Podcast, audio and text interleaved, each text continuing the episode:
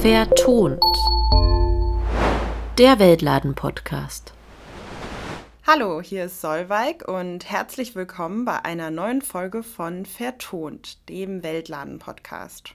Wir wollen die Sommerzeit nutzen und eine kleine Pause einlegen.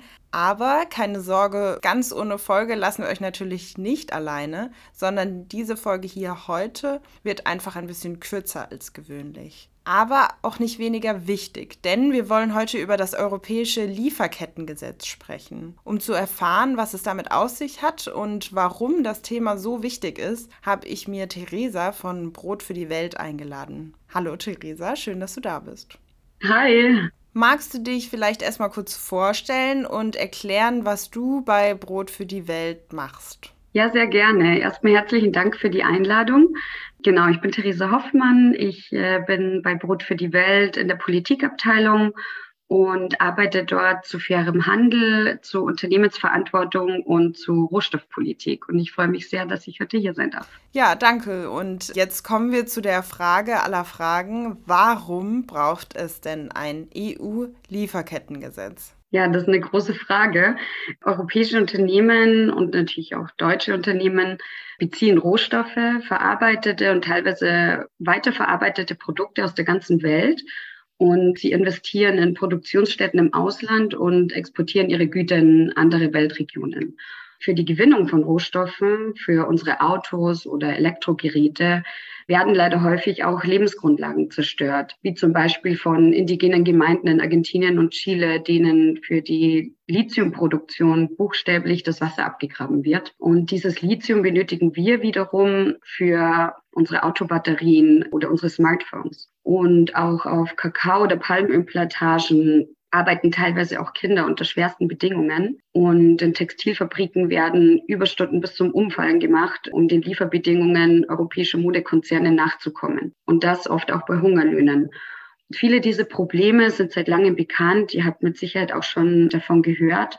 Leider sind diese Menschenrechtsverstöße immer noch Teil unseres Wirtschaftssystems, in dem Unternehmen unter extrem hohen Wettbewerbs- und Preisdruck stehen aber für die Auswirkungen ihrer Geschäftstätigkeit im Ausland keine Verantwortung tragen oder tragen müssen. Und es braucht eben einen verbindlichen Rahmen, damit Unternehmen die Menschenrechte und Umweltstandards in ihren Lieferketten wirklich beachten und damit die Unternehmen, die bereits Vorreiter sind und sich für fairere Lieferketten einsetzen oder auch bessere Preise bezahlen, wie zum Beispiel auch für Handelsunternehmen, nicht länger einen Wettbewerbsnachteil gegenüber den Unternehmen haben, die halt so billig wie möglich produzieren oder auch Menschenrechtsverletzungen in Kauf nehmen. Die Europäische Union hat sich zum Schutz der Menschenrechte und für eine globale nachhaltige Entwicklung verpflichtet und sich auch dazu verpflichtet, zu den globalen Entwicklungszielen beizutragen. Und im Angesicht auch der aktuellen Krisen sind die Umsetzung dieser Ziele eigentlich wichtiger denn je. Und es ist auch an der Zeit, dass Europa Verantwortung übernimmt und ein Lieferkettengesetz, ein europäisches Lieferkettengesetz ist ein wichtiger Hebel und auch ein wichtiges Instrument, um dieser Verantwortung nachzukommen. Und die EU sollte diese Chance nun auch nutzen. Ja, okay, es klingt ja sinnvoll. Letztes Jahr haben wir viel darüber gesprochen, dass es auch hier in Deutschland ein Lieferkettengesetz gibt. Das ist ja dann auch irgendwann beschlossen worden. Kannst du mir erklären, was das unterscheidet, das EU-Lieferkettengesetz zum deutschen Lieferkettengesetz? Genau, zunächst muss man vielleicht erwähnen, dass das europäische Lieferkettengesetz, wie wir es nennen, genau genommen kein Gesetz, sondern eine Richtlinie ist. Es heißt Richtlinie über die Sorgfaltspflicht von Unternehmen im Bereich der Nachhaltigkeit. Wir nennen es jetzt kurz EU-Lieferkettengesetz, damit auch jeder weiß, was damit gemeint ist. Alle europäischen Mitgliedstaaten müssen nach Verabschiedung dieser Richtlinie nach einer gewissen Frist dann in nationales Recht umsetzen. Diese Frist beträgt ähm, häufig so zwei Jahre. Die EU-Kommission hat im Frühjahr diesen Jahres einen sogenannten Richtlinienentwurf vorgelegt.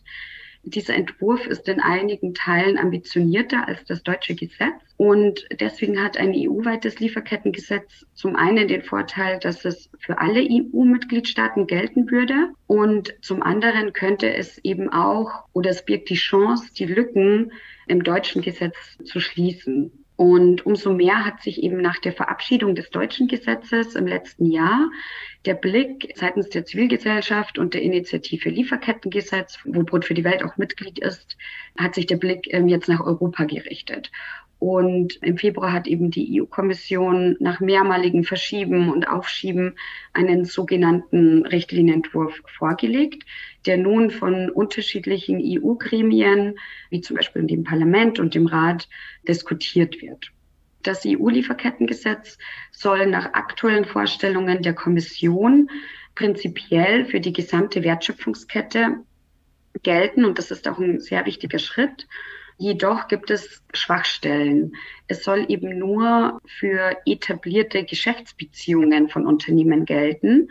Und somit droht die Gefahr, dass Unternehmen durch häufigen Wechsel von Geschäftspartnern ihre Pflichten umgehen kann und Anreize gesetzt werden, dass Unternehmen ihre Lieferanten häufig wechseln.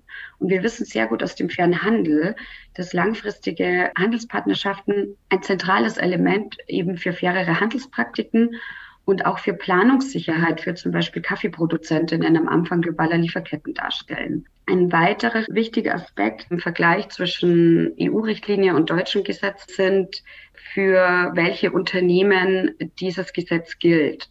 Also im aktuellen EU-Entwurf sollen alle Unternehmen im EU-Binnenmarkt mit mehr als 500 Mitarbeiterinnen und einem gewissen Nettoumsatz von dem Gesetz betroffen sein. Und im deutschen Gesetz werden ab 2024 nur alle Unternehmen mit 1000 Mitarbeiterinnen erfasst. Das bedeutet, dass in Zukunft, wenn diese EU-Richtlinie so verabschiedet werden würde, auch mehr Unternehmen in Deutschland erfasst werden würden. Insgesamt ist es aber so, dass nur etwa ein Prozent der in der EU tätigen Unternehmen von der Richtlinie erfasst sind. Und das ist natürlich viel zu wenig. Also 99 Prozent der in der EU tätigen Unternehmen sind von der Richtlinie aktuell nicht erfasst. Ein positiver Aspekt beim EU-Gesetz ist, dass auch Unternehmen erfasst sind, die in sogenannten Risikosektoren tätig sind. Das sind nämlich Unternehmen erfasst, die 250 Mitarbeiterinnen haben und werden da in die Pflicht genommen, ihre Sorgfaltspflicht nachzukommen. Und zu diesen Sektoren zählen zum Beispiel die Textilwirtschaft, auch die Landwirtschaft und auch der Bergbau. Im deutschen Gesetz sind solche Risikosektoren eben nicht ähm, nochmal explizit erfasst. Um Menschenrechtsverletzungen und Umweltzerstörung präventiv zu verhindern, sieht der EU-Entwurf, ähnlich wie das deutsche Gesetz, auch Sanktionen und Bußgelder vor, wenn Unternehmen gegen ihre Sorgfaltspflichten verstoßen. Darüber hinaus, und das ist ein wichtiger Punkt, enthält der EU-Entwurf auch eine zivilrechtliche Haftungsregelung, mit der eben dann Betroffene von Menschenrechtsverletzungen gegen die verursachenden Unternehmen klagen können. Und das gibt anders zur Hoffnung, denn das ist ein wesentlicher Bestandteil von einem Sorgfaltspflichtengesetz, der im deutschen Lieferkettengesetz fehlt und wofür wir uns als Initiative für Lieferkettengesetz und auch als Brot für die Welt stark gemacht haben. Man muss noch dazu sagen, dass ähm, die Hürden für derartige Klagen, wie sie jetzt im EU-Entwurf vorgesehen sind, weiterhin ziemlich hoch sind, denn die Beweislast liegt weiterhin bei den Betroffenen. Dadurch ist es sehr, sehr schwer, solche Klagen umzusetzen. Und als letzten Punkt, den ich noch erwähnen will, zwischen deutschen und EU-Lieferkettengesetz, ist es einmalig oder erstmalig äh, so, dass auch klimabezogene Sorgfaltspflichten in so einem Gesetz enthalten sind.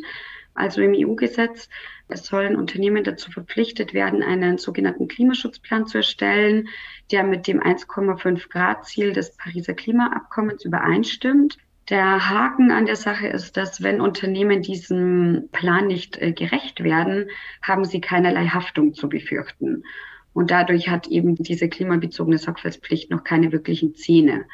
Genauso wie das äh, deutsche Lieferkettengesetz versäumt es eben auch der EU-Entwurf, dadurch wirklich eigenständige klimabezogene Sorgfaltspflichten aufzuerlegen. Und das ist natürlich angesichts der rasant fortschreitenden Klimawandels an dieser Stelle eigentlich nicht mehr zeitgemäß, wie wir alle auch am eigenen Leib spüren können.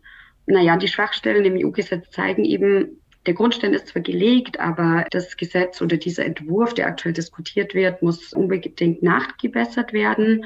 dafür setzen wir uns als Zivilgesellschaft eben in der Initiative Lieferkettengesetz, aber eben auch ähm, als Brot für die Welt, als Teil dieser Initiative ein und ähm, hoffen, dass wir da an einigen Stellschrauben eben noch was drehen können. Okay, wow, das klingt aber auch ganz schön aufwendig, kleinteilig und ja, es ist super spannend, aber auch ganz schön kompliziert. Ich danke dir für deinen Besuch, Theresa, in dieser kurzen Folge von Vertont. Wenn ihr mehr über das EU-Lieferkettengesetz erfahren wollt, dann guckt doch mal bei der Initiative Lieferkettengesetz vorbei oder auch bei uns auf www.weltladen.de und freut euch auf neue Folgen von Vertont. Vertont. Der Weltladen-Podcast.